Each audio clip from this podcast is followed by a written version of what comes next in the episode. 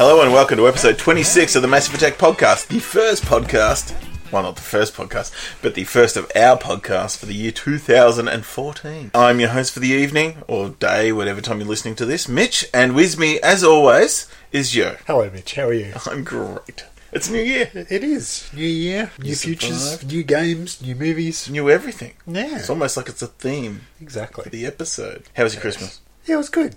Yes. Nice. Had a little bit of time off, which was always good. Mm. Got to hang out with the kids, saw Your the own? family. Yeah, my own. Oh, of course. Just random kids in Yeah, just random kids. yeah. Walk up and go, "Hey, kids, come and spend Christmas with me." No, I spent time with my own kids, Excellent. so it was good. Yes, and yourself? Not yet. You will next Christmas. It's on the way. I know. Well, I did have. I mean, you would have seen the photo of my booty that I got for Christmas. Uh, a rather ample collection of stuff, Comic book related stuff. swag. Yeah. So that's it. I think as of this year, that's it. I'm going to have some distraction that it's going to get a lot more attention than me this Christmas, and I'll be very jealous. Now, see, it's good having kids for Christmas because you can buy them things that you want to play with. I buy them anyway. Yeah, it's the joy of building Lego on Christmas morning. Yeah. Yes. Well, I could do that anyway. Yeah, well, that's true. You could Now I've got to go back to Duplo for a while. just for a little while. Mm. Yeah, they grow into real Lego pretty soon, as long as they don't put it in their mouths. Fair anyway, I I did see that you've been playing sort of with Lego in an app. yes. Well, my six-year-old loves Lego, Mm. and because of that, my my three-year-old loves Lego too, but in a different way. I think he doesn't quite build as much. It's more he likes to play with them once they're built. But we've also been getting into some of the Lego apps that they've got, Yeah. and one that we've just recently downloaded is the Lego Movie Maker. Yeah. Which basically it's just a, a way to do stop motion movies. You you take photos with your, your iPad or your iPhone, and then you press a button and it puts all your movies together, and you can choose how fast and how many frames per second and stuff you you've got. And yeah, it's just a way of making stop motion movies. So so far, my boys and I have done a couple of little just sort of you know Lego movies, and then while the kids are out of the room the other day, I actually did one myself and put a bit more effort into it and made it a lot less jumpy. But it's a, a really good time sink. It's a good app. It was a free app, which is even better. And yeah, your kids can make their own stop motion Lego movies. So what's that called? For? Lego Movie Maker. Okay.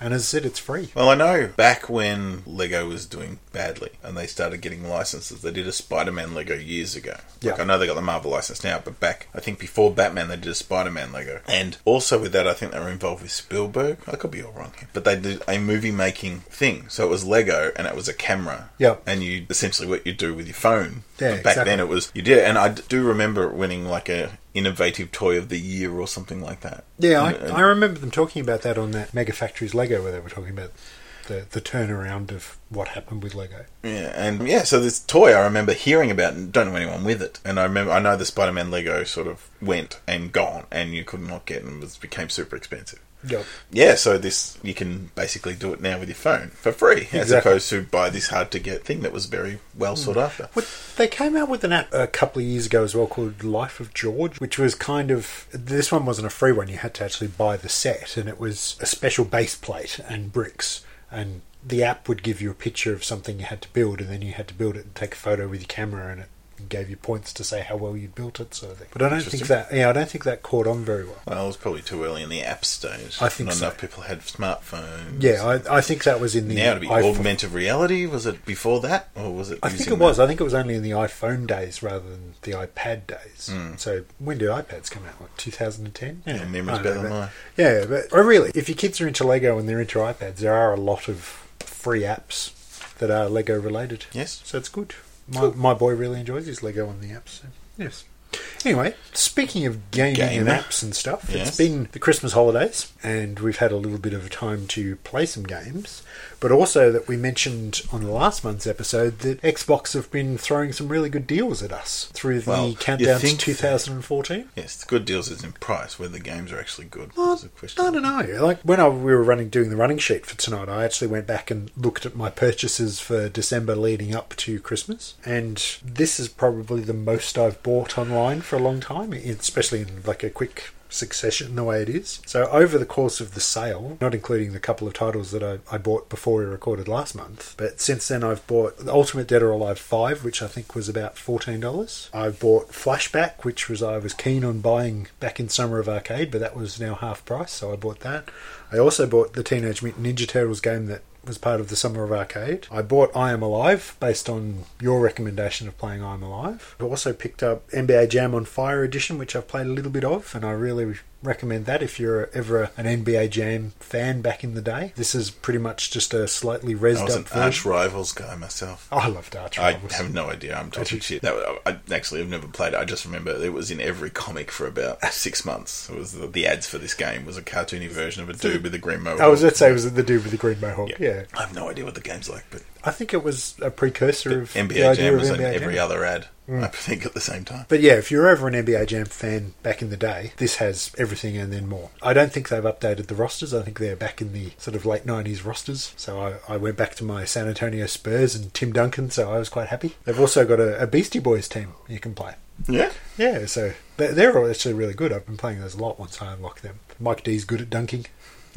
so, yes. so I've been that's playing what that. the D stands for. Yeah, it does. Mike Dunk. Yeah. Yeah, of course it is. Yeah. and yeah, other than that, I, I picked up the puzzle game Zuma's Revenge, which is a PopCap game. That's the frog that spits coloured balls at other balls that are going along a track. Is that the Yeah, one? pretty much. Yeah. I think I only paid like $2 for that, and I've played a little bit of that, and the kids like it because they sit there and go, Can you play the game with the frogs and the balls? So they get something out of that. But yeah, it, it's one of those things I, I bought you know, a ton of games really in that quick succession. And on top of that, This is why you should not get Steam. No, I definitely shouldn't get Steam. But then, saying that, of all the games that I've purchased, I've actually played quite a bit of them too. Like, I, I've actually finished Dead or Alive. I've, well, when I say finished, I've done the story mode in Dead or Alive. I've played arcade mode. I've unlocked, say, half a dozen costumes for each of the characters. So I've put a bit of an effort into that. It's not like the freebie games that I've been downloading and not touching. Yep. And speaking of that, they had Sleeping Dogs as the free Which game I for. bought. Yeah, me last- too. mm, I- before it I, was free. I paid a whopping ten dollars for it in a sale last year, and now they're giving it away free, or they were. And I've just downloaded the Lara Croft Guardian of Light, which was the second free game for this month. But yes, it's been a big gaming Christmas. Yep. On top of that, I also picked up Christmas presents Diablo 3, which I've now finished. My wife and I did co op of that and just finished it on the weekend. And I did mention that I'd played a little bit of that at a friend's house a little while ago and thought, yeah, I've got to get this game. And then mentioned it to my wife, and she was like, yeah, I'll get it for Now this for is like a well-loved game, in the Diablo franchise. And Yeah. People are looking forward to this third one coming out, and I don't get it. From what I've seen of it, it looks like the old battle chess game where you got that isometric three three-quarter view, and that's it. And you're a wizard, and you. That's me doing sound effects for casting fireballs or something. Yeah, that's that's all it looks like you do. Do you do anything besides walk around the isometric view and cast fireballs? Well, if you're not a wizard, you don't cast fireballs. I was playing the barbarian class, so I was throwing Swinging axes axe. and swinging an axe, and sometimes swinging a sword. But yeah, there, there is quite a pedigree just- for just- Diablo. Just sounds boring. I don't know. T- sell it to me. All right, going back, I'd played Diablo One on PC when it came out, so this is a long time ago. And Diablo One kind of set the standard for that sort of dungeon crawling, loot finding. Mm-hmm. RPG type elements because the whole idea is you start off pretty weak, you get better gear and skill points and stuff as you go along. And I don't know, it's it's hard to sell to someone who doesn't like that sort of game. Like I've played a lot of Gauntlet, and my wife and I played a lot of Gauntlet together back in the N64 days, and this is something that probably rates up there as far as the fun co-opness of Gauntlet. I never played Diablo 2, but I did play a little bit of Diablo 1 back in the day, and then Diablo 3 came out on PCs a little while ago, and now they've released it on console, and this is really the first time a Diablo's been on console. And it just translates well to be a good couch co-op game. Like we've played Realms of Ancient War, which is very similar to this sort of isometric dungeon crawler type things, and that was good, but it didn't hook us quite as much as Diablo did. We've played Dungeon Siege 3, we played for a little while again, similar sort of style to this, but didn't hook us as much. I don't know, there's just something about it. Is it the loot? Now I know people have said that Borderlands, when that came out, is like it's like a first-person shooter Diablo. Now, to me, I don't know how you can put the comparison, but I guess it's the loot gathering and the leveling up. But the thing with Borderlands, I mean, the storyline is great. So you're playing a storyline now; it's, it's open world. Yes, the loot is a major component because there's plenty of first-person shooters out there. Yeah. But it's the loot and the guns and the going along and trying to find better loot and more and more. It, it is like that. It, it really is about the loot because you start off, you're a low level character that's only got one type of attack. And then as you progress, you get better loot, which makes your attacks more powerful. And as you progress through your levels as well, you open up more attacks. So you start off just with like your A button being able to swing an axe, and then you progress further to being able to do your EX button will do a different type of attack, and you and you have as the barbarian you have a fury bar, and every time you hit something you get a little bit of fury, and then when you've got enough fury you can then unleash a furious attack sort of thing. So yeah, it is in that sort of way RPG based because then you get to decide do you want to put extra skills into like this attack or that attack or what have you, and then on top of that is there's the loot side of things and very much like borderlands and the mmo sort of style of things the loot is coloured by its rarity. You start off with like grey or white loot that's just pretty shitty and then you start to get blue loot that starts to have a bit of an attribute to it. So you know you use this sword and it'll give you an extra attack speed or what have you. And then you get your your rare loot and your legendary loot kind of like in borderlands with your weapons that will then do other things for you as well and yeah, it's all about killing bigger monsters, getting better loot drops from those monsters, selling that loot to buy different loot. It, it's very much like how Borderlands works. Without being good. Like, Yeah. I say good, a first person shooter. The the story itself is a bit naff. Like basically, you start off and there's a mystery happening, and you find out it's actually an angel that's fallen to Earth. And then that angel's been sent back to Earth to warn you that Diablo's coming, and you have to go and fight Diablo. And the big boss at the end is Spanish dude. yeah, yeah, exactly. It's just this giant devil that wants to take over heaven. Hmm. That old story. Yeah. But As I said, the story is a bit, Yep. yeah. But along the way, there's different enemy types. There's different, you know, you, you get side bits where you go down into a dungeon and just look for loot and kill some stuff. And I don't know, it's hard to sell. I mean, if I, I'm sure if I played, I, I would understand. But Yeah. I've seen it played like short for a short burst, and you're going, that just okay. Where I suppose if you just well, we, we did we played Borderlands for five minutes when we first played, and we didn't like it. Exactly. Going, yeah, nothing happens. It, it just doesn't seem to be for me. But it's only because I've never played it. Next time you're in my place, I'll show you. Right. I don't know if you'll like it. I, I, I don't propose that you will like it. I think you'll probably look at it and go, yeah, it looks good, but it's not for me. But we'll see. But as I said, I, I played it for a couple of hours at a friend's house and really loved it. I went home and raved about it to my wife, and then she was like, yeah, that sounds sort of like something I'd play. And then we played. Actually, we started on New Year's Eve because that's the sort of people we are. We stayed home and played like four hours of Diablo, and then afterwards she was hooked. Like I thought maybe she'd play a little bit and then get bored, but no, she actually went through the whole thing, and we've co-opted the whole story. Well, speaking of playing with your wife, Yes. I didn't know you'd met my wife. I, I, I have been playing with my wife too. really? Mm, that's why she's pregnant. No, um, we finished. We've had for like two years on the go Disney Universe. So we bought Disney Infinity for Christmas for ourselves. Yep. So we thought we'd better finish one before we start the other. So we finished Disney Universe the other day, which is a bit crap. Like it's a oh. good kid film, a good kids game. That's fine, but. So, haven't played Disney Infinity yet. I've watched my nephews play it. And it's quite funny, actually, because I'm, I'm going to try and watch my language this time, but well done, Disney. Um, because the starter kit, you get the game and three figures. You get Captain Jack, Sully from Monsters Inc., and Mr. Incredible. And you can play those characters like Skylanders. You put it on the little home base thing, and you play as that character. And there's a home world where you can run around and sort of like Minecraft almost. You can make. You can put worlds down and land and trees and road tracks and all this sort of stuff. So you can build a world. And then from the hub, there's an area where you can go into different games. So you can make that game and you put Captain Jack down, and you can, he can go into the Pirates of the Caribbean game, which is fine. But you can't take Sully with you. You Okay. can only put a Pirates of the Caribbean character in there. So if you want to play two player, you've got to go out and buy another figure. Go and buy that- yeah, basically two play two player in that world. So it's a bit. Ah, I see what you did there. Clever. Yeah. Yeah, but so the nephews were just running around. Like we watched them play it for the first time, and they they just had they're big Minecraft fans. So they'll just go nuts in Minecraft. You watch them play against each other. I don't understand. They're just like building worlds and destroying each other's worlds and having fun and laughing and then getting panicking about creepers or something. I don't know. I've never played Minecraft. It's something that I was always kind of tempted by. I, I, I think it must be good. Like so many people are into it, and you can sort of see. I was just watching my, you know, the nephews play, and I was so excited about essentially Lego on the screen. exactly. Yeah. Lego that interacts back. So it's kind of cool in that way. So they were doing that, just experiment essentially with this Disney Infinity. So running around the world and found out you get this magic wand, which got rid of stuff. So there's a tree in front of you, poof, it goes. And then it's oh, and then you point in the direction of the castle. The castle goes. And the ground. So you've got one guy driving around in his car, and the other one's waiting for him, waiting for his brother to come past. As soon as he gets on there, poof, down goes the, the ground, and he goes falling to his death and comes back. You know, there's no death because he just come back, but it was just like they're just screwing with each other. And for 25 minutes, they just fucked with each other because that's what they can do. It's like this isn't the point of the game, but hey, they're having fun. Well, it's not like they could go into one of the worlds with each other because they only had one figure from each world. That that's a bit shit, isn't it?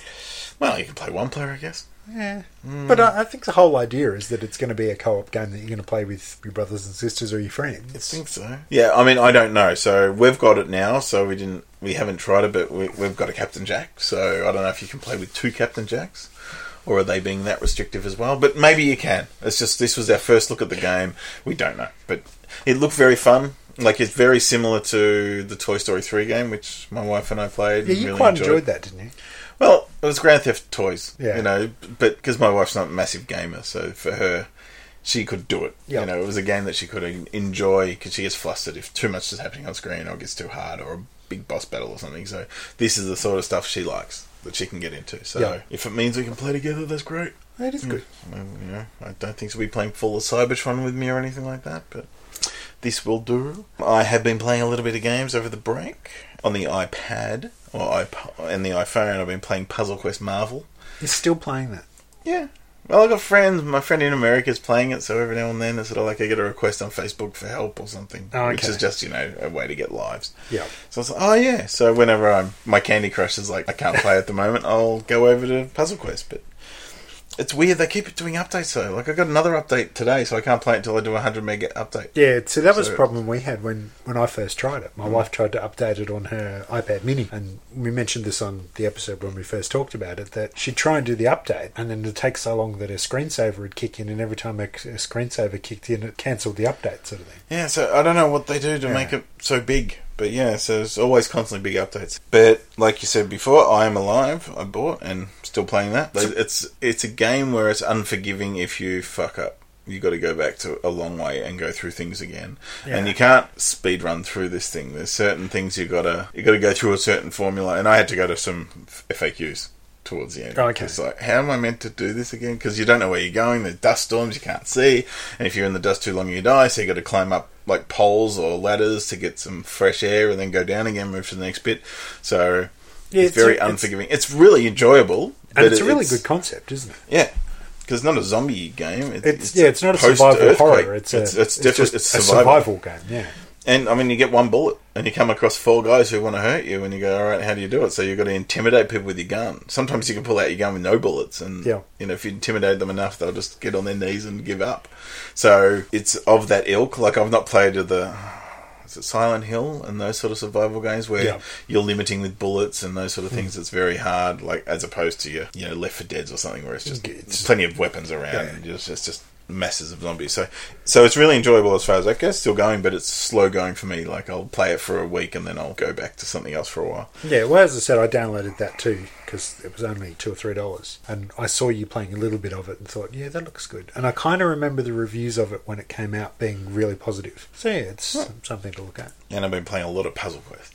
And uh, Yeah, I noticed nearly every time you're online on the Xbox, it's like, oh, what's Mitch playing? Oh, Puzzle Quest again. And I just and I, I- the bad thing is I know it's going to take me the, the sixty hours worth of gameplay, and I'm sure I'm doing it badly, so it's going to take me twice as much as that.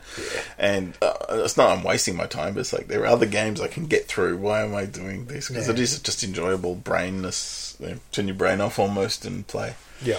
Well, Uh, I I know I really got sucked into Puzzle Quest 2 on the iPad, sort of about this time last year. And I, I did buy Puzzle Quest 1 and 2 on the on the Xbox and then realised that having it on the iPad was better because you could play it in the car while you're driving somewhere, or not while you're driving, while you're passengering somewhere, or Yeah. you can just, you know, have it with you. And the joy of Puzzle Quest is it's not like your Candy Crushes and that sort of stuff where you only have a certain number of lives. If you want to sit there and play like four hours straight of Puzzle Quest, you can. Mm-hmm. You- But I mean, it's, it's funny because I, when I jumped into that after, after playing so much Candy Crush, Yeah. it was sort of like, oh, and you forget you're playing against a Yeah, character, so exactly. they're actually going to fuck you up, and you're going to fuck them up, and it's just a different mindset. So Yeah, you have to get out of around the, a bit. you have to get out of the habit of trying to set up moves that will be there for next time, sort of thing. yes, you you've know, got to block to as them. well as set up. Yeah, So I, I'm still enjoying that. I did get Gears of War off friend of the podcast Joel. Yes. Gears of War Judgment. So we started that last week, and not to our surprise, we should have known, but we actually really got into it more than we did got into Gears of War Three. It's strange because when it came out, the reviews were less than positive. I think I think that Gears of War Three tainted everybody for some reason. I don't know why, because Gears of War 3 isn't a bad game. It's just, I don't know, maybe the story was a I bit think the story anticlimactic. People over, and they just weren't. I don't know what people wanted, but it was like, was that it kind of thing? Everyone was a bit let down, so, which is anticlimactic. So yes, I, Yeah. that was a redundant sentence I just made. Yeah, so this is a prequel, and yeah, we dug it. We really got into it. It was great going back to that gameplay, like just With, like you said when we were talking about how they had the original Gears of War for Games for Gold, it just works. Like, and when we were playing it the other day, it was like you, you get your head back into the idea that you have like the active reloads. That if you get it right on the right spot, you get that extra little bonus, and it just just feels right. And I like the way that they've set it up now. That it's more little levels to make up a chapter rather than checkpoints because you kind of know how well you're doing as you're going along, which is kind of fun. I love the fact that you can just couch co-op. Yes. you know, there's not enough. not couch many co-op games you can do now. Yeah, the weaponry feels right.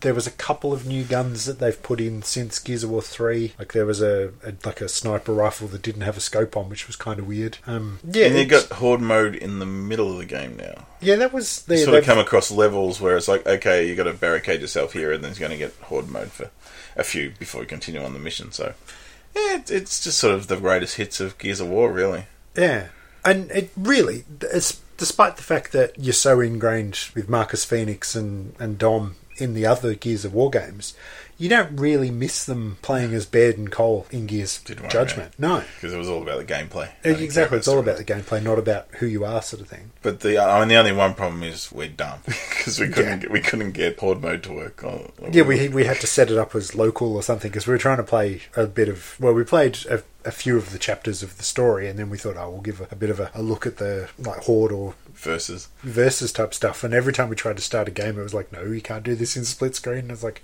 surely there is something we're doing wrong. And then And there was. We Yeah, went we were. that. Yes, we're just Yes, it wasn't intuitive, but it's probably because we're dumb. Yeah, maybe we're not intuitive, Maybe. but it was fun, and I'd be keen to get back into it and Yeah, I'm give it forward to another go. After the podcast, Yes. cracking it out, Once we finish recording having a go, game two. Yeah, so that that's really about it. I'm continued on with Fast and Furious, which I think I mentioned last time. You did, yes. It's a little broken. Like some levels are just like what, and then okay. So I just keep. There's one at the moment I've got to drift and get to a certain level by a certain time, and there's no way. Oh, There's okay. just no way I'm going to make it. So I was like, eh, maybe I'm done with this game, but I keep playing it. I'll have a go. But yeah, that's that's about it for game for Hmm. me. Okay. Well, that was quite a big chunk, and as I said, having the fact that having a bit of a holiday over Christmas meant a little bit of extra gaming time, and playing a couple of PG type games, it was good to be able to play them in front of the kids. Although I did play a little bit of Dead or Alive with the kids watching, I just made sure I was in the more respectable female In costumes. less bouncy boob. Yes. Did Well, you turn I've- the boobs bounce off? yeah, I did. I put them back to, to normal. I figured since my uh, my six year old does jujitsu, he should know a little bit about martial arts fighting games. So when he puts on a bikini, you know, he's Yeah, really exactly. taking notice. Yeah. Well, afterwards, him and his brother are running around the house going, I'm Kasumi, and trying to punch each other and stuff. And my wife was like, No, there'll be no punching. so, yes, maybe I'll get into trouble for that. I don't know. Yeah, but so- other than gaming, we've caught up on a little bit of TV. yeah. Our favourite, Charlie Brooker's back with his yearly Weekly. wipe we watch just after Christmas. And now he's back with his weekly wipes as well, which is kind of made up for the fact that he gave us a, a shit ending to the Yeah, gaming game. show. Mm. But we've talked about this off air, and it's strange because he could do this as a, a constant program, but he does the, the yearly wipe where he does 12 months worth of news and. He breaks down the events. year of the news. Yeah, into And an then- hour long program. And then in January, for the last, this is the second year he's done it, he does six episodes of the weekly wipe. So it's a weekly program with the breakdown of the weekly event. And we thought, well, he could do a monthly wipe, like one a month, but then I suppose the year end show is redundant if you do one a month, because that's essentially what he does. Yeah. So I just don't know why he does one week in January, or one month, or six weeks Yeah. in January, February, and that's it. But I mean, it's very funny. The only thing I could think of was maybe it's kind of like the off season for TV or something in England, and that's he just chucks it on to fill a gap. But Maybe. I don't know. He's I mean, he's definitely busy. Like he does Black Mirror. He did A Touch of Cloth. He's doing a lot of things. I'm assuming writing and presenting and everything. Yeah, so because he does their version of the panel. What's that? Well, he does ten o'clock live, but Yeah. that's again that's that only runs for a short period as well. It's not a everything in. England only runs for very So short I- seasons, doesn't it? Oh, I guess maybe it's just what he wants to do. Yeah. it's a way to get Philomena Cunk and Barry Shitpeas out to us. Exactly. They they could just have their own show, really. No, I'm glad they don't. No. Just write him out. But the only thing, this weekly wipe is funny, but he's added two more characters or performers to do little bits of VT, and yeah, um, Yeah, I've not got to be sold on them yet. I mean, I'm Yeah. not totally taken. That's annoying. They're not quite hitting the mark yet, are they? No, so uh, I'll Which give it bit of a time. shame. By the end of it, I'll love it. I'm sure. So I've been watching watching that. I've been watching a fair bit of TV. Actually. Yeah, I was going to say you have. Looking at the uh, the run sheet, you've put Yes. quite a lot of TV down. I've uh, been watching Elementary because I do like my Jonny Lee Miller and my Lucy Liu, and Sh- oh, I just love Sherlock. Don't get me wrong. I, I watch anything Sherlock pretty much, and Elementary's great. It's not great stories, but it's a great Sherlock and Watson. I'll take that. And speaking of that, I've we just finished the last season or the most recent season of Sherlock, which is so frustrating. It was so good, but three episodes, we're done.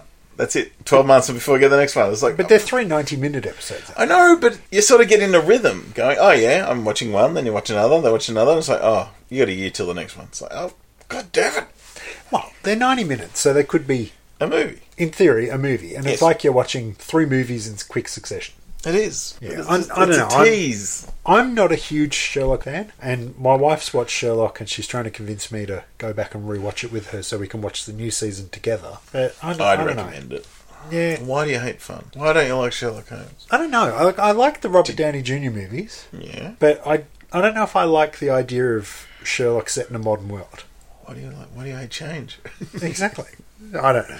Like I, I've not seen what's his name Benedict Cumberbatch in, in much to say whether I like him or not. I know I like Martin Freeman. You'd like it. Trust Yeah. me. I I, I should give it a go. Maybe Give it a that go. will be my challenge, and It's I'll good. come back next episode and tell you whether I've Yeah. watched it or not. Well, the thing with this, because it was three episodes this season, and it's been nearly two years since the last one. It's been over a year because Martin Freeman was off making The Hobbit and all this sort of thing. And obviously, Moffat's been concentrating on Doctor Who's 50th anniversary, so it took a bit longer for it to come around. But first episode back, it was a bit, oh, after a year and a half, that's it. Okay. But the second and third episodes were just corkers. Absolutely. I mean, it was still good, but the thing is, the hype and the weight puts so much more pressure on it. Yeah. But the second and third episodes fantastic. Each episode's based on a traditional Holmes story. Uh, first season, definitely. Second season, yes. Um, wasn't there a Hound of the Baskervilles one in this No, season? second season, no. Oh, second season. Okay. This season, not that I know of. No, I, I'm okay with my Holmes knowledge, but I don't remember too much. Okay. Like it, it got a bit different, I, uh, very different takes, if any, that I can't remember because I listen to a bunch of the radio plays on the stories, Yeah. and none of these ones seem to remind me of anything. Doesn't Okay. mean they're not. Doesn't mean I know. I just I don't know. Yep. Oh, okay. But very good, very good. Well, that's good. So I've been watching that. I did get into wrestling again. There was an old school Raw, so they sort of had the old logos and brought a bunch of old wrestlers back. So I thought I'd give that a go, and it was nice to go back, but it didn't make me want to keep watching. It's funny because I watched that as well, and I found that I fast forwarded through all of the new matches and only watched the backstage skits with the old people and stuff. I thought the main event was kind of cool, and the fact that the people that came back, that no spoilers came back, were good. You can spoil. Of course, I can spoil it. I, I popped big time for Jake the Snake, Yeah. even though I knew it was coming because I I didn't watch it live. I saw it a couple of days later, and people had already said it. But Yeah, with CM Punk kept reminding him it's PG. Remember, it's PG. Yeah, Don't be phallic with a snake. Yeah, so um, that was fine. MythBusters has returned, and I I used to watch MythBusters all the time, but I sort of gave up. But it was a Star Wars special, so I um, had to watch that one. Yeah, I, I'm keen to see it, but like like you said, I used to be a big MythBusters fan, and I'd be one of those things that I'd go out of my way to make sure I watched it every week when it was on, and then they kind of just It's a I don't know, they, they, yeah, they ran out of myths and they started doing just strange, useless stuff. Well, they did a Moonshine special the next week. Oh, okay, So it was all like, can you get cars to run on Moonshine? So they got like Trans Ams from different eras to see which ones would run on it, and, see and they tried to cool. blow up a they blew up a still with Moonshine, and yeah, so they Mm. and it was a tie-in for the Moonshine show, Oh, okay, which is what what channel are they on? Discovery. Yeah, so I think this Moonshiners I think is a Discovery Channel show about moonshiners, naturally. Yeah. So it's all tie-ins now. Well, you know what? I think it was the tie-in that actually put me off. I think the Green Arrow, no, the Green Hornet. Green Hornet tie-in hmm. was the last episode I watched. I thought, fuck Mythbusters, I'm not going to watch this anymore. Yeah, considering they don't have any product placement in there uh, except for a fucking movie. Yeah. Based around. So, yeah, I, it's just a bit samey. Like, it's nothing really new anymore. But was the Star Wars special any good? That was Star Wars, man. It was cool. Was it as good as the Star Wars Christmas special? Nothing's as good as that. No. What else have I been watching? A new show that just started. I watched the first episode called Enlisted, which is just a half hour comedy. But it's essentially a modern McHale's Navy, I reckon it's going to be something like that, where it's about three brothers in the army. One, their father went off to like Iraq or something and died, and these kids have all joined the the army. So it's twenty years later, and one's like this super soldier who's totally cool, and it starts off with him punching a superior officer, so he gets sort of like demoted and relegated to this B division in Florida, which is full of all the rejects, and that's where his two other brothers are. So it's more of an F troop than a McHale's Navy. Well, well, he gets put in charge of this the the shit of the shit in the army. Oh, okay. So it, you know, and they have these war games at the fir- and he, they sort of work together to become a working team. So it, it's got that McHale's Navy whack your ship in the fleet sort of mm, Okay. Sergeant Bilko. Yeah. You know, it's it's all that sort of show with a bit more sentiment. Yeah, go you army guys, kind Okay. of thing. You know. Any names in it? Oh yes, the reason to watch it, the superior officer or whatever you call him, Keith oh. David. Oh, okay. Yeah, and he's fantastic because he's he said something and he pulled out his leg and he goes, oh, "I lost a leg in a landmine and this and that." And he pulled up his leg and showed it there. It's like, you know, you got a white leg, don't you? And he goes, "They don't make my size in black." and then he said something. He goes, "You can't just keep doing that." And he goes, "I lost my leg. I can do whatever I want." So just watch it for Keith David. If right. anything, he's he's great. I'm intrigued. Like I thought it was fun enough, but yeah, it's it's. It's got potential for funny, but it's also could be overly sentimental just because of the subject matter of the army. It's not going to make the army bad. Like Yeah. I think it's made for middle America. Oh, okay. So there's no way they're going to be political. So it's going to be safe in that way and a bit raise the flaggy in a lot of ways. But it was funny enough, and I'll, I, I'm intrigued to go back. Okay. Yes, and Psych's back, which I was wrapped. They had a musical episode at Christmas, which was a bit. It was okay, but the first episode back was. I was a bit waney towards the last season, but the first episode back this year, I was like, oh no, I'm really loving this again. So that's good. And Agents of Shield's plodding along, but I'm sticking with it narrow. I'm really enjoying. So that's that's about good. it for TV. All right. And what about movies? Have you had any trips to the cinema? A couple, not as much as normal, but I guess I'm preparing for not going to the movies as much when the new arrival comes. But yes, I have seen The Hobbit 1 and 2, because I thought I'd better see The Hobbit 1, because my friends invited me to see The Hobbit 2, so I saw them in close succession, which is probably the way to go. But if you really want to go, probably wait and see all three close together, because The Hobbit 2 ends with giving you blue balls. It's sort of like it leads up to this point going, oh, this is about to... Oh, fade to black That's come back in a year for the next one. So it's worse than Sherlock waiting. It's sort of weird. A lot of people are whinging that this tiny little book's been turned into this three huge movies. Yep. But I'm not looking at it as that. I've never read any of the books, so I don't know. I don't care. It feels as drawn out as the Lord of the Rings films did. Yeah, but the Lord of the Rings are quite drawn out books. Hmm. So it feels in line with the movies. Okay. So it feels like an extension of the Lord of the Rings film franchise. Yeah. And they all film the same family. Like it doesn't feel out of sorts. So if you put them all together, they would feel right. As opposed to if he went off and made a literal adaptation of the book, would it feel like a kids' movie Mm, tied Okay. into those? mo- I don't know. But to me, it doesn't feel jarring. Yes, it is long and drawn out, but yeah, it's cool. And you get you get Sherlock and Watson in it, so it's fun. Yeah. So that was kind of cool. Speaking of Martin Freeman, he was in one of the movies that I watched, and that was The World's End. The Ah, yes. Nick Frost, Simon Pegg, Edgar Wright, part three of the Cornetto, Cornetto trilogy. yes. Although I watched it and I didn't pick the Cornetto reference, so maybe I need to go back and watch He it. eats a cornetto in every one of the films. Yeah, but I, I didn't see a point where he did eat it, or there was no talk of it. But You eat it. I didn't know much about this movie, and I think the less you know about it going into it, the better. I knew the premise, but I didn't know the twist. So the premise is I- that I don't I, can tell you what the premise Yeah. is because I know the premise. It was the pub crawl the pub crawl exactly. They that ends at the world's end, which is a bar. yeah, it's like twelve pubs in a mile called the Golden Mile, and they tried to do it when they were in their teenage years, and they didn't get very far. And Simon Pegg realizes that the only thing in his life that's worth living for is doing the Golden Mile. So he goes back twenty years later and gets his school friends together, and they try and do this pub crawl again. Only things go a bit south. I won't go any further than that. That's a good. I really liked it. Like I love Shaun of the Dead. Yes. And I was a bit sort of lukewarm on Hot Fuzz, but I really love World's End. Dead inside. Well, The I don't know, Hot Fuzz is I- great. They're all good. They but- are all good, but I didn't like Hot Fuzz as much as I like Shaun of the Dead. Okay, but. I would say World's End is up there with, with Shaun of the Dead.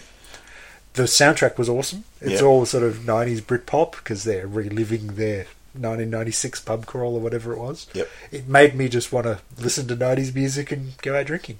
Fair enough. So, yeah. Well, I saw a film, and I forget how I got stumbled on it. I saw something, and there was a girl in it. It was IMDbing. It's like they're in this film, film, so I went and found it, and it's called Doghouse, which is very British zombie comedy. Okay. And it's like, oh, it's after Shaun of the Dead, but it's, it's a few years old now. But it's got the only name I. Uh, it's got a few people I recognise, but don't really know. It's like Yeah. 2009, so it's a few years old. Yeah. And essentially, it's these guys. One guy gets dumped by his missus, so all his schoolmates they get together and they go, "Oh, we're going to go up to Joe Bloggs' auntie's place for the Yeah. weekend, just get drunk." Okay, so just looking at the IMDb here, Danny Dyer, Yeah. who's from a lot of English movies. Okay. He was in Human Traffic. He was also in the English version of Longest Yard. What's that called? Mean Machine. Yep. He's one of the characters in that, and he's just started on EastEnders, which is a, a British soap. Oh, is that what Charlie Brooker was? on about? Charlie Brooker was on Oh, is about it it the other week. So, Okay, yeah, I had no idea. Anyway, so yes. So essentially, they go to this town, and when they turn up, it's basically all the men are missing, and all the women have become essentially zombies, man-hating zombies. Okay. And so they're on their way trying to survive. So it's, it's very, it feels like Shaun of the Dead in that way. There's the very British comedy interaction between each other, insulting each other, and this and that, and the scenarios are quite bizarre and strange. And I was impressed, like not knowing anything about it. It was cool to see. Okay. And what made you see that? I think I saw a girl in a movie, and I thought she's cute. What else has she been in? And it was Emily Booth, and I recognised it from another movie, Alien Invaders or something like that, which has the wonderful combine harvester mowing through alien scene with the techno version of "I've got a brand new combine harvester." Okay. that's where I got that from. Evil Aliens is that movie. So. Alright. So, oh, Cradle of Fear was the other movie that got me onto that. It was just, so I love. Do you ever play the IMDb game? I do. You watch something and then you watch something else and you find it. Yeah. So I found like Cradle of Fear was a bit strange, but yeah, Doghouse was actually enjoyable if you like that British horror comedy Okay. sort of thing. So yeah, that was a nice little guilty pleasure. But something else I saw caught up with friends the other week, and I saw Hell Drivers, which was an old 1950s British truck driving movie about lorry drivers who have to do so many runs a day, and very young Sean Connery in it, very young. But it's just cool. It's just, like characters strong, and something about it was kind of cool. And then I was talking to another friend about it. And they go, "Have you seen Wages of Fear?" I was like, "I've never heard Wages of Fear," and it's a 1953 French movie about truck driving in South America, with these guys trying to drive nitroglycerin to a derrick explosion to try and put out a fire Okay. and it's just it's amazing. like I showed you a little bit before, and it was the Criterion edition, and it was cleaned up beautifully. Yeah, it was really weird to watch because it's crystal clear. It's Mm. like you're watching a new movie, not a, a remastered old movie. So. But it was just tension. Like I started watching the movie at eleven thirty. It was a big mistake, two and a half hour movie, and it's just tense. You got these two competing trucks driving nitroglycerin across corrugated roads, and you know just terrible situations. Which at any moment the cargo could explode. Yeah. So it's just it's awesome. Okay. But I've been told that there's an American remake from '77 with Roy Scheider called Sorcerer. I have no idea why it's called Sorcerer. I don't think it's got. I don't. There's no magic in it. Yeah, so I'll be checking that out. Check that out as well. So yeah, that's my movies. All right. Well, I had you? one other movie, Yes. and that was the documentary Blackfish. Which, Racist. Yeah, yeah, it is. It, it's all about the segregation of fish in the ocean and how the blackfish have to live separately. No, it, it was a. Oh, it's hard to say what you'd call it. It's a documentary about SeaWorld and their poor treatment of killer whales and the fact that there's one particular killer whale that, over his career of being a performing whale, has actually killed three humans. Well, what's called? What sort of fish is it again? A killer whale. A killer whale. Yes. I mean, you don't get that name ironically. It's not like you're calling a redhead blue. I mean, it's a killer whale for a reason. What's it going to do? It's a still It's a wild kill. animal. Yeah. Yes.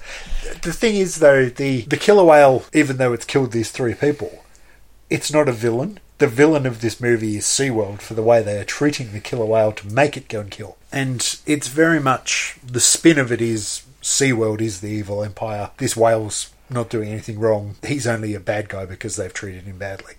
And all through the movie, they talk to a lot of ex SeaWorld employees that talk about how, you know, people have been killed at SeaWorld and they've never found out about it until they left SeaWorld and someone said, oh, you know, people got killed there. And that sort of stuff. It's, it's kind of, there, there is so much spin against SeaWorld, you can kind of see why at the end where they're like SeaWorld, you know, declined to comment for the filming of this movie. And it's like, well, no wonder you've kind of beaten them into a pulp saying how bad they are. So wasn't there an agenda to this? Yeah, basically, one of the trainers at SeaWorld got killed by a whale, and in killer whale? yeah, and in the tra- uh, in the trial following it, SeaWorld basically said it was her own fault because she had her hair in a ponytail and the, the whale bit her ponytail and dragged her under the water and stuff. But they basically turn it around and sort of show the footage and talk about it and sort of say, look, she didn't do anything wrong. They all wear ponytails. It's that's just bullshit sort of thing. And they kind of go about basically saying that it's the mistreatment of the whales that caused him to do what he did, sort of thing. It, it was kind of interesting. It made me want to go and watch that 1970s movie Orca. Orca. which I can remember watching when I was a kid and really loving. So I might have to try and see if I can dig that up somewhere. But I don't, I don't know. I, as I said, I'd, I'd heard a lot of people talk about how good this was. And I do go through these sort of documentary stages where I feel like watching documentaries. And this kind of put me off documentaries for a little while because it just felt very forced. Well, if I want to talk about documentaries, listen, there's a podcast called Shooting the Poo. Really? Who's on And that? it- Uh, there's two guys, Dave and Mondi. There's some other dude, I don't know who that is, but yeah, they, they've talked about docos a bit. So Yes, your latest episode, wasn't it? yeah, Anyway. it's about fake documentaries, Yes. or are they? Oh, yes. Mm. Wow. You should go and look at them. They're on Podbean as well, aren't they? They are. All right. Well, other than movies and gaming, we've had a little bit of time to catch up on some other stuff over the Christmas break. Yeah, And you've actually read some comics. I have. I, instead of just buying them for my iPad or putting trade papers in a pile of unread, I actually read some. So just I'm- up to date on Chew, good as ever. Paul Pope's brought out a comic called Battling Boy, which I can recommend. With our expectations for the year, what we were going to look forward to. Normally, it'd be every year. It'd be I'm looking forward to the next Parker book by Darwyn Cooke. Don't have to. Already read it, but now I've got to wait another year for the next one. But yeah, Parker Slayground came out and just as good as everything before. It's just can't recommend this book enough. It just looks and feels so damn cool. Yeah. The Fifth Beatle, which you've heard about. I really wanted to read The Fifth Beatle, so I'm glad you liked it. Hmm. Like, I wasn't sure how much of a Beatles fan you were, and when you mentioned that you'd picked this up and you pretty much read it in one hit, hmm. It made me sort of think, yeah, maybe I do need to. Yeah, this this, is it's a biographical comic about Brian Epstein, basically. yeah. And yeah, I, I didn't know anything about this guy. Like I know a lot of people do, I just didn't. So for me, it was all news, and it was like, oh, that's fascinating. So yeah, it was a really really enjoyable read. So I can recommend that. And they're turning into a movie, aren't they? Uh, the writers shopping it around. He's Oh, got okay. someone I think's optioned it. So he yeah. I don't, I'm happy with the comic. I don't need a movie now. Injustice and Bandit are two digital comics that have started again, which I'm excited about. Young Avengers just fin- I just finished it. It was uh, 15, 16 issues long. Written- Is that the Kieron Gillen? yes, Yeah. and fantastic. It was just a really good read. Naturally, it's so good that that's why it, finished up because it's not uh, your typical superhero comic and that, but just such a fun read. Just really, really rewarding.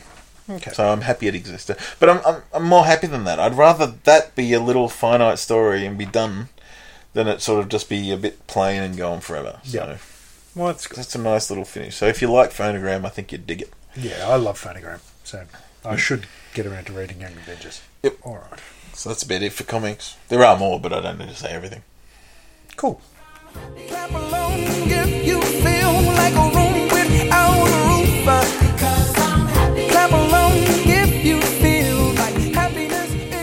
All right, now onto the topic of the day. We are running a bit long, so we'll, we'll do a speed round. So basically, we're going to look forward to what we're looking forward to for the year of 2014. Yes, this will be the third year we've done this now. Yes, and and uh, we'll hopefully go back to it at the end of the year, going, really, we were what, excited about that, and how did we not get excited about this thing? So Yes. yeah, so so let's start with TV. This year, we're obviously Breaking Bad has ended, and we are getting Better Call Saul, a spin-off from Breaking Bad. Yeah, with Bob Odenkirk. Is his Saul Goodman character. They've teased the idea that they were going to do this spin off, and it's been now been Greenlit. officially greenlit. For a pilot, at least, I guess. And I think they're saying November, so we do have a little while to wait for it. Hmm. But that will be quite interesting because I found him to be one of the best characters in Breaking Bad. Well, it's such a heavy show. Was he always brought a lighter side to it to make alleviate some pressure, but he was very good. So we've got that to look forward to. Personally, for me, there's the Flash TV series, which is a spin-off of Arrow, and there's the Gotham series, which is the Captain Gordon, so pre Commissioner Gordon, pre Batman days. So it's going to have a Captain Gordon and the Gotham City Police Department with a young Bruce Wayne grieving of the recent loss of his parents. So that might be interesting. if done well, it could be really good. But yeah, I mean, there was a Gotham Central comic years ago, which was fantastic because it was police procedural, just happened to be set in Gotham. Okay. So you're coming across Batman villains. Batman's not really in it, but you just got the cops that work around the Gotham City Police Department. So it was pretty funky. So if they can sort of grab onto that sort of stuff, then it could be really good. What do we got? We got Helix starting up, which is Ronald Moore, who did Battlestar Galactica reboot recently. Yep. It's his science fiction shows just started. I haven't started yet. True Detectives, a HBO crime series about two cops, well, detectives, Matthew McConaughey and Woody Harrelson. So Interesting. yeah, so great cast and apparently really good. So two episodes are out. I just haven't caught up with it yet, but I'm definitely looking forward to catching up with that. The Strain could be interesting. It's Benicio del Toro's, um, not really zombie. It's sort of like a virus, sort of post-apocalyptic sort of show Okay. and Spoils of Babylon, which is a it's a spoof of that 1980s bombastic miniseries like Falcon Crest and Dallas and all those sort of things by Will Ferrell. So it Okay. could be anything. It could be terrible. Be interesting anyway. Yeah. And other than the new shows coming up, we've obviously got season four of Game of Thrones coming in March, which I know I'm quite excited about. And we've also got House of Cards, which is coming out just next month in February. And I think being the fact that they did it last time around, being a Netflix exclusive, they've released it Dump it all. dump it all in one hit. And I think Foxtel On Demand and the Foxtel Go are going to do the same thing. Mm. Last year they did that and they still put it at a regular time slot every Monday. And I watched it as a weekly basis last year when it was out. But if it's in one chunk this year, I've got a feeling that I might actually try and watch a bunch of it in one hit. No, that's the Kevin Spacey. Kevin Spacey, not the Don Cheadle. no, That's Kevin, House of Lies. yes, House of Yeah. Lies with Don Cheadle.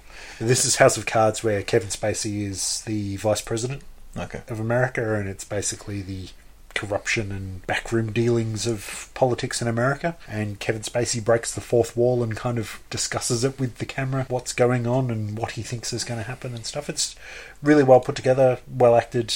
Really enjoyed it. Okay. So yes, I'm quite looking forward to that. All right. Now hold on to your seat. We're going to speed around this because we've got a lot of movies. Yes. All right. Well, let's do this in chunks. Right. We talked about comics before. Yep. 2014 is going to be another big year for comic movies. Mm-hmm. Pretty much the ones that I'm quite looking forward to, off the top of my head, would be Captain America Winter Soldier. Yeah. Huh? Captain America Winter Soldier, not Soldier. They're not joining battle together. That I saw the trailer for that when I saw Hunger Games, and I looked really impressed. Yep. So, Also, we've got another Spider-Man movie. Which plenty of villains because that's what they need. More villains. See, I don't know. I I saw the Spider-Man reboot, Amazing Spider-Man, Yeah. and I didn't think it was that bad. I liked it. It didn't have emo Peter Parker like Spider-Man Three did, so No, that was a plus for it. No, I, I actually didn't mind it. I, I like Gwen Stone. Well, I like I like Oh, Emma Stone. yeah. and I thought Garfield was good. It's Garfield, isn't it? Yeah, Spi- it's Peter Parker. Yeah. I, I didn't mind it. The only thing is, we had a Spider-Man recently, so Yeah. it just felt a bit samey. This one looks a bit different. Like the Rhino was a weird choice, and when I saw I saw a footy, a picture of what the Rhino is going to look like, it was like, oh, it's not a dude in a suit that looks like a Rhino. It actually looks like a mech suit of some sort that's Yeah. sort of Rhino based, which makes a lot more sense than a Rhino suit. But you've got Rhino, you've got Green Goblin or Hobgoblin or whoever, and you've got Electro. So there's going to be an awful lot going on in this movie because that worked really well for the other ones. So I just hope it's a better film like that. It's interesting. Yeah, I, I don't know. I'm, I'm willing to give it a go. I, I, I'll be there. Don't worry, I'll be there. It's just that the problem with these movies now is they do not want to give up the rights to Spider-Man, so they're going to keep making Keep- movies so they don't give them back to Marvel. So therefore, whether we want them or not, or need them or not, they're going to keep making these things. And I'd rather and- they made it if because it was meant to be. It's a shame, really, because a lot of the other Marvel movies all are within that same universe, whereas Spider-Man's it's it's over here doing its own thing. And thing. X Men and Fantastic Four are over here. Yeah. Yeah. And well, speaking of X Men, we've got a new X Men movie coming out this year as well, which Days is Future X-Men Past, Days of Future I'm, Past. I'm pretty excited about that. The comic itself, the storyline is great. Yeah. If anyone watched season one of Heroes, they ripped it off. Yeah. Wonderfully. It might look a bit, you might know it Yeah. if you see it. But I'm hoping it's really good and it's, it's expensive. Like there's a big cast in this thing. And apparently it's like the second highest budgeted movie Yep. that they've ever made since Avatar. So it's it's going to be hopefully really, really big. It's funny because I watched the trailer and I got goosebumps watching the trailer, and then I showed my wife and I was like, "Check this out!" And she quite likes the X Men movies, and we went and saw um, First Class together, and she really enjoyed that. And I showed her this this ad, and she's like, "Yeah, eh, whatever." And I was like, "How could you be like that? It's this is going to be great." Patrick Stewart's back. Yeah. You know, it And looked Fassbender. exactly because he was great in that He was fantastic. First Class. Yeah. they could have just done a whole. Well, that was the plan because they did the uh, Wolverine Origins movie, Yeah. and they were going to do a Magneto Origins movie, and it was going to be him Nazi hunting. It would have been awesome. And you got that little bit in the movie, and you go, "Oh, I would have loved the whole movie of this." But anyway, I mean, we got a great film anyway in the end, Yes. so it's it's fine. So there's that. Sort of loosely comic based. There's a sequel to 300, which is 300 Rise of the Empire. Not which- three hundred and one. No, more of the same, from what I can gather. So it, it's not by Zack Snyder, but it's, it looks very much like the first 300. So who knows? But I, I was kind of a little bit disappointed with 300. Like, I, I was so looking forward to it. And I can remember watching the ads for the first one thinking, yeah, this is going to be Where did great. you see it? I saw it in gold class. okay, so you saw it at the cinema. Fair enough. But I also saw it in gold class with people sitting behind us that were just ignorant idiots. Doesn't help. That were I saw it with my gym friends on the Thursday before Good Friday. We went to IMAX and we were pumped. Yeah. Like, we came out wanting to start a fight because it was just like yeah, testosterone. It was just like the biggest spectacle of awesome. I did like that, but what I didn't like is the fact that the Spartans themselves didn't change their fighting style no matter who they were fighting. Didn't have to. Well, they didn't It have was to, such but an it, efficient fighting style. I know, but it would have They been just nice changed their for the- formations. it would have been nice for the movie to have a bit of a difference rather than just doing the same. Well, I would say it's not historically accurate if they changed it, but the No. movie isn't it's, historically it's not accurate. either. historically accurate But, anyway. Yeah, so who knows? That could be great. Could be just a bit more of the same. But to stick with that sort of sandals and swords sort of mentality, we have two Hercules movies coming out. We've got the Renny Harlin Legend of Hercules, Yep. which you showed me the trailer the other day, and it just looks dull. It did look dull, didn't it? looks super dull. Yeah. And I know I've seen no footage of the other one, but it's got the rock in, it, and I've seen stills of him, and he looks absolutely massive. So that's the Brett Ratner directed Hercules: The Thracian Wars. I don't, or it could be just called? Hercules by the end of it. But Yeah. yeah, so seeing the Rock as Hercules, I'm pretty pumped to see that. I think big so. budget. And So The Rock was pretty pumped in that movie. He was freaking huge. So. Other things to look forward to this year: uh, How to Train Your Dragon Two. The first one was fantastic. And this, the second one, just watching that trailer again, it looked so crisp. Like the leaps and bounds they've come in CG, computer animation, that sort of stuff. It's a cartoon movie, but just watching that flying, you could just think to yourself, "Yeah, this is real." Mm. And it looked really, really good. And I think they've got majority of the cast from the first one back for it. No, I assume they'll have all the main kids back. They're the main ones anyway. Yeah, exactly. We've also got Godzilla, which the teaser trailer is pretty impressive because it's a pure teaser. I mean, it's great. Yeah. Where you've got a you know, like a SEAL team parachuting in to a city, which is and they're doing the what is flight suits Yeah. flying through, and it's just a city is destroyed and dusty, and you're just getting silhouettes and shapes of Godzilla, who looks massive, like it's a big monster, and that's it. That's that's your teaser, and it's like, well, I'm excited. And the director did a movie called Monsters a couple of years ago, which is quite low budget and interesting. It was a bit dull, but it was a low budget movie that sort of he did well with what he had. So obviously, this is going to be a very different movie to that. Yeah, I'm not sure. I, like, I don't mind the old cheesy original Godzilla movies. Mm. I really didn't like the modern reboot with Hank Azaria and Matthew Yeah. Broderick and those sort of people. I didn't like that at all. No no one did. Yeah, The problem, with, the thing with Godzilla is, especially the Japanese one, he is an analogy, the first one, for the atomic bomb. Yep. And then he's a force of nature. He's not a giant lizard. He's a force of nature. Yeah. Where the Roland Emmerich one, the American reboot, was a giant lizard. yep. And it just didn't work. And then they put he's had babies, so he had little raptors running around. killing- It, they didn't get it, like what Godzilla's about. You know, he's you you can't fight nature. Yeah, well, the original Godzilla is like an anti-American sort of thing, so having the Americans do a reboot of it is kind of just ironic. Who knows? I, I'm I'm willing to give this a go. Yeah, I'm, I'm up for it. If I've- like I think I said last podcast, I'm over cities being destroyed. Yeah. When is Godzilla? I'll I'll do a pass. I've got a horrible feeling this will be this year's Pacific Rim, though. We'll be so hyped for it, and then it'll come out and it'll be a letdown. No, I think Transformers might be there for me. Well, I really want. This got Dinobots. I'm so excited. Like, uh, hopefully he learnt from the last two. But you think for Transformers three, you think, oh, he's going to learn from the second one. I mean, he didn't really. So. I'm, I'm so hoping this is going to be good. We've got Mark Wahlberg in there. You don't have Shia LaBeouf because he's retired from Hollywood now and the public life. Him and Bieber. Fucker. douche. So Dinobots. That's all. You could just say Transformers Four, the one with Dinobots in it, and Yeah. I'm there. I don't need footage. I don't need trailers. I'm just fucking there. So talk to us in a couple of months. Exactly. I, I can't remember if I've actually seen Transformers 3. It's got the racist robots in it. I thought that was Transformers 2 that Is had it? the racist robots. Oh, I can't remember. Is Transformers 3 where he like gets a job and stuff, and then he turns out that his boss is, Yes. is dodgy? Yeah, I have seen it then. The thing about Transformers Oh, and- 3, the last sequence at the end, like the fight in Chicago, the 40 Yeah. minutes is amazing. It's just unfortunately got to sit through the first hour and a bit. Ken Jeong's in it, isn't he? Yes. That's what I didn't like about it. Oh, John Like- Malkovich for no reason. Yes. Yeah, no, there's a All lot right. of terrible bits in there. All right, so All right. let- let's go back to movies that we're actually are keen to see. I am keen to see that it. We're not uh, keen to see. I'm keen to see Transformers. Dawn of the Planet of the Apes, because Rise of the Planet of the Apes was a surprise, surprisingly great film. See, I still haven't seen that. We talked about that a couple of years ago as a movie. we Uh, it's, it's, it, it was good. It was really good. So more of the same, hopefully. The movie it's out of the moment actually, so it's not really looking forward to it. I could go see it. Is Her the, by Spike Jonze with Joaquin Phoenix, which sounds yeah basically falls in love with Siri. The Lego Movie, which just looks bugfuck crazy because I have no idea what it's going to be. yeah, just that that teaser trailer that they came out with a little while ago with you know Morgan Freeman and you know, the NBA players and the spaceman and stuff like that. It did kind of look kind of cool. So yeah, I'm looking forward to that. I went through a list of movies coming out, and I discovered a movie today called Nurse 3D, which just the title enough was enough to get it. But basically, it's about a nurse who looks after people by day, but uses her sexual wiles at night to capture and punish philandering husbands in As 3D. do. In 3D. So perfect, perfect. The Monuments Men. Is that with the George Clooney one? George Clooney, Matt, um, Brad Pitt, or Matt Damon? One of those.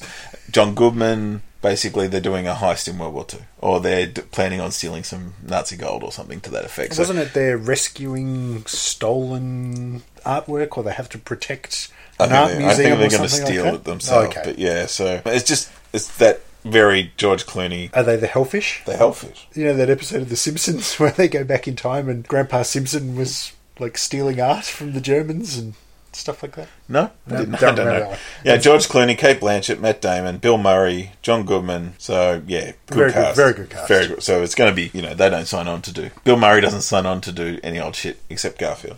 Yeah, exactly. So there's that. We got RoboCop, which I agree with Dan Harmon when he said we don't need to remake RoboCop. We've already got RoboCop. We don't need another RoboCop. But I guess you try and show RoboCop now to. I think they'd still like it if you showed it to a 15 year old now. But if I saw the trailer to it and it actually looks pretty good. I don't know. I've tried to avoid seeing trailers and stuff for RoboCop because yeah, I don't want to taint my Hmm. original viewing of the the classic Peter Weller. Yeah. No, I, I adore the first one. So, I, but I'm keen to see what that is. There's a movie called coming out called Non-Stop, which is Liam Neeson as a, a Air marshal. air marshal on a plane. So it's just taken on Taken a plane. on a plane. Yes. It's just like yeah. So I mean, I don't think I'll be seeing this at the pictures. Are just funny. No, I, I think that'll be waiting to for that to come out at home. But I don't know. Taken, I really love. Taken two. It's poo. See, I like Taken two. I, I just like the stupidity of it. was- the fact that his wife was being tortured and was like hung up by her legs and bleeding out, and he's on the phone to his daughter, and his daughter's like, "Is mum okay?" And he's like, "She's fine." And I was like, "You tell him, Liam." But anything Liam Neeson does, I will go and watch. Yeah, I'll check it out. But yeah, it's just like okay, is it going to be much, or is it just banking on the taken Liam Neeson now, where it's just like he's kick ass? Something Jodorowsky's Dune, which is a documentary now. Have you seen the Dune film by David Lynch? A very long time ago. Well, basically, before that, Dune was like the movie they couldn't make because everyone who tried to get it off the ground just couldn't get a script short enough. They couldn't make it. Jodorowsky, he he tried to make it back in the day, and this is the doco about how far they got and what they did. Okay. David Bowie was in it. Moebius and H.R. Giger were doing designs for it. The people who were doing the music. It was just, it would have been amazing.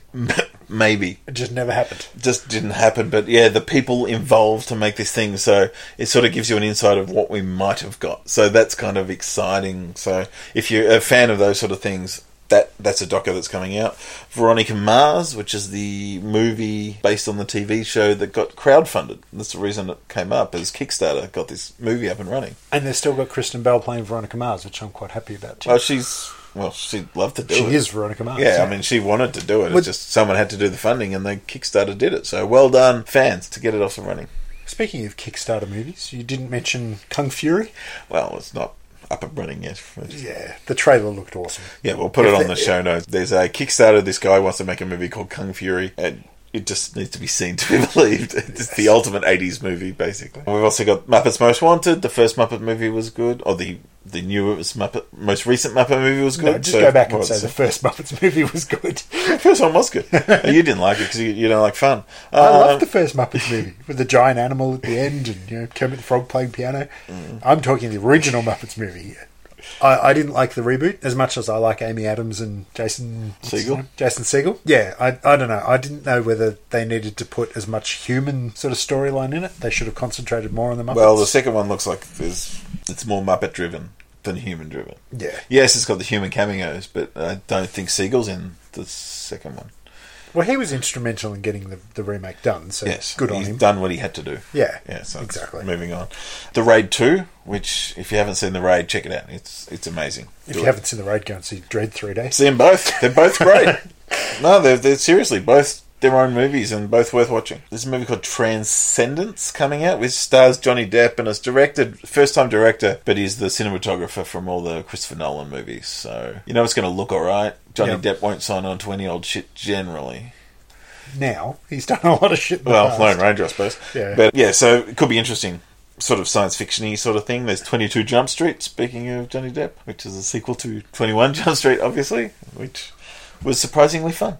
Yeah, I still haven't got around to watching that. Guardians of the Galaxy is probably my big fingers crossed exciting best of the year, which is a the next episode in the well, Captain America first in the next episode in the Marvel Cinematic Universe, and Yep. then Guardians of the Galaxy, which it's got Batista from for the wrestling fans. He's playing Drax the Destroyer. You've got Bradley Cooper playing Rocket Raccoon, and you've got Vin Diesel voicing a tree called Groot. So. Uh, What more could you ask for? Nothing. It's he's hoping. It's directed by it's directed by James Gunn, who I first discovered him with Tromeo and Juliet and the Specials, which I adore. Specials is a great movie. And then he made Slither and the Ellen Page and Rainn Wilson superhero movie. Super. okay. Yeah. So he, he's sort of in my wheelhouse of what he makes, and yeah, this is He's Marvel done video Star games Wars as well, basically. hasn't he? he wrote Lollipop Chainsaw. He wrote Yeah. the script for that, so he's he's a, he's a fanboy who sort of gets it. Yeah, I'm I'm fingers crossed, big time on that. You got Michael Bay's Teenage Mutant Ninja Turtles, which could be anything. Being Michael Bay. Mm, um, Expendables three, which hopefully is better than Expendables two. From what It's got a I've- real director this time, I think. Yeah, and I think they've actually realised that it's all well and good to get all these like aging action stars back together, but unless they've got a coherent sort of story, it's not going to be anything. I mean, that's the thing. I mean, coming out of Expendables 2, the best thing in it was Van Damme. Yeah, for sure. Like, he got character. Yeah, It wasn't playing on the tropes of their history. Van Damme actually got to act and was awesome. Exactly. He was a great prick. And you got a sequel to Sin City. It's called Sin City: A Dame to Kill For. It's more of the same, I hope. I mean, I love the comics, so I don't mind seeing that. There's- Bits of Sin City, the first movie, were really good. I Yep. I didn't really like Elijah Wood's bit. the Yellow Bastard. Yeah, yeah. yeah. I didn't think that bit was that good, but I I liked the Clive Owen parts, even though I don't really like Clive Owen. So I'm willing to give since the second Sin City another look. hmm And we have the big budget treatment of the 80s classic TV show, The Equalizer. with Edward Woodward. No Edward Woodward. It's got Denzel. Okay, Mm. so they've put a bit of a black spin on it. Yeah. So um, I don't know if I'm excited about that or not, but I just I love the show. I loved Edward Woodward and his Mercedes. Yes, and it's just fun to say Edward Woodward. It is. It's a fart in the bath. no, that's hot water bottle and a bottle of port. There's a science fiction film coming out from Christopher Nolan called Interstellar about interstellar space travel and stuff going on. Now, alright, it's Christopher Nolan. He's got a lot of money in the bank with his Batman films and things like that, and Inception. But unfortunately, Gravity came out recently, and that's sort of the science fiction film to measure against. So, if he can measure against that, he's doing well. So, interesting to see how that goes. You've got the next Hunger Games coming out, which they've split the last book into two films. Yes. But I really enjoyed the Hunger Games movie, so I'll watch Jennifer Lawrence do anything. If she was shopping in leggings for two hours, I'd watch that. But you know, It's interesting. I was listening to a podcast earlier. I can't even remember which one it was now, but they were talking about how she has so much range to be able to play like a teenage character in the Hunger Games, but yet she can also play like a very adult sort of In character Silver Linings or in. Silver Linings. Exactly. So yeah, I'm I'm quite impressed to see. she's amazing because I was watching the second Hunger Games, and she's quite not boring character, but she's not a dull character, but she doesn't do much. She's just not likable, but everyone loves her. Yeah, and she sort of doesn't do. She doesn't try to be likable, but she's she's sort of sad and depressed all the time. Yet Kristen Stewart does the same thing in Twilight, and she's shit. Yes. So the fact that Jennifer Lawrence is playing this character and you like her means she's really good. Full credit to her. You're not excited about this, and you're bloody from the, the Isles, man. Paddington. There's a live action with a CG Paddington Bear movie coming out. Colin, Colin Firth, Firth. is Paddington.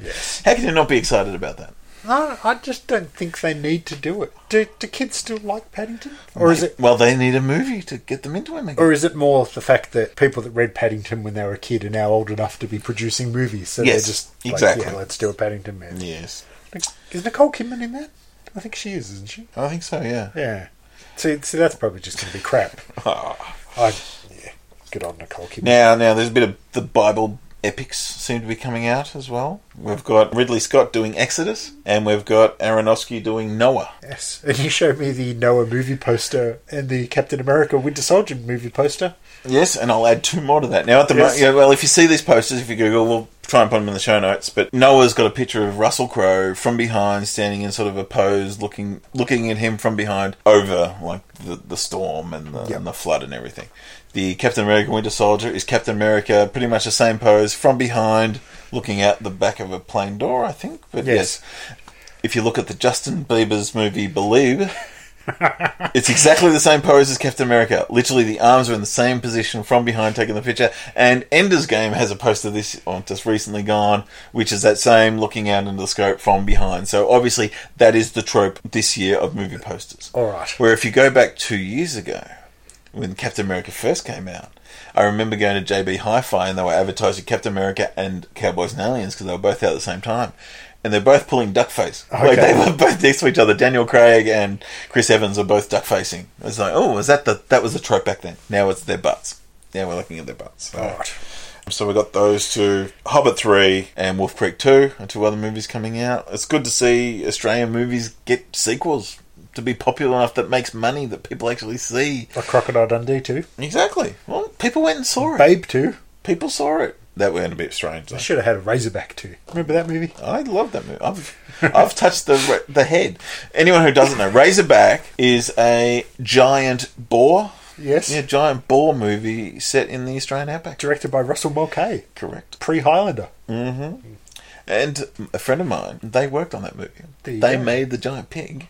and if you go Six degrees of separation. and if you go to the house, which I have, the guest room above the guest room is Razorback's head mounted on the wall. Oh, it's a giant awesome. fucking boar's head on the wall, and I've touched it. There you go. That's my brush with fame. Is I've touched You've Razorback's touched head. Razorback's head. Yeah. All right. So yeah, that's about it. I think that's that's that's a big year. I'm I'm stuffed already. And how many of them are, do you think you'll actually see in the cinema? Seven. Yes.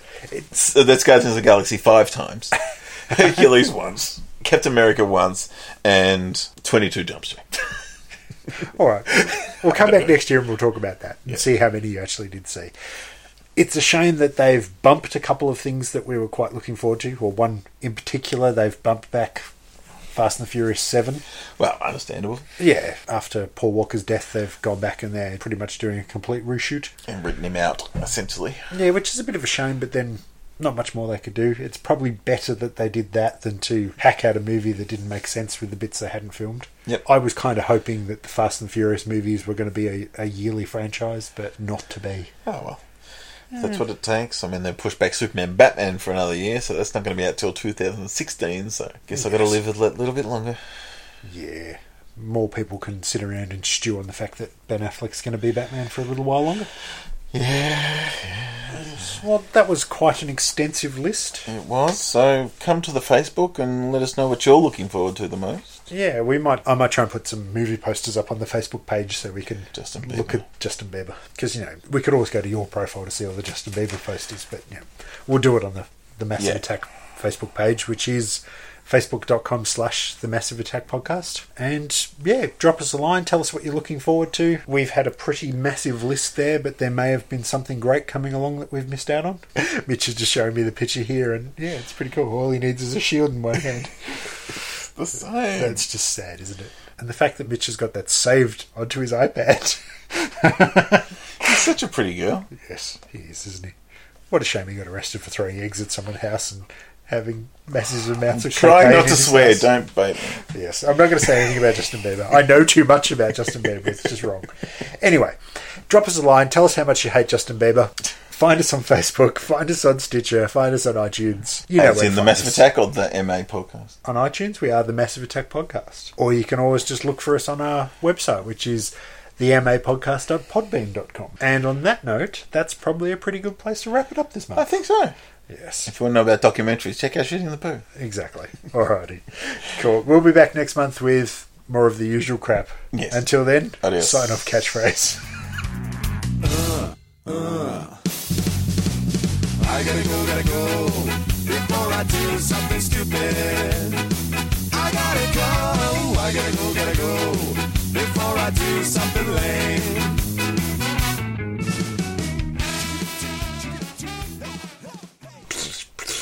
That's me doing sound effects for casting fireballs or something.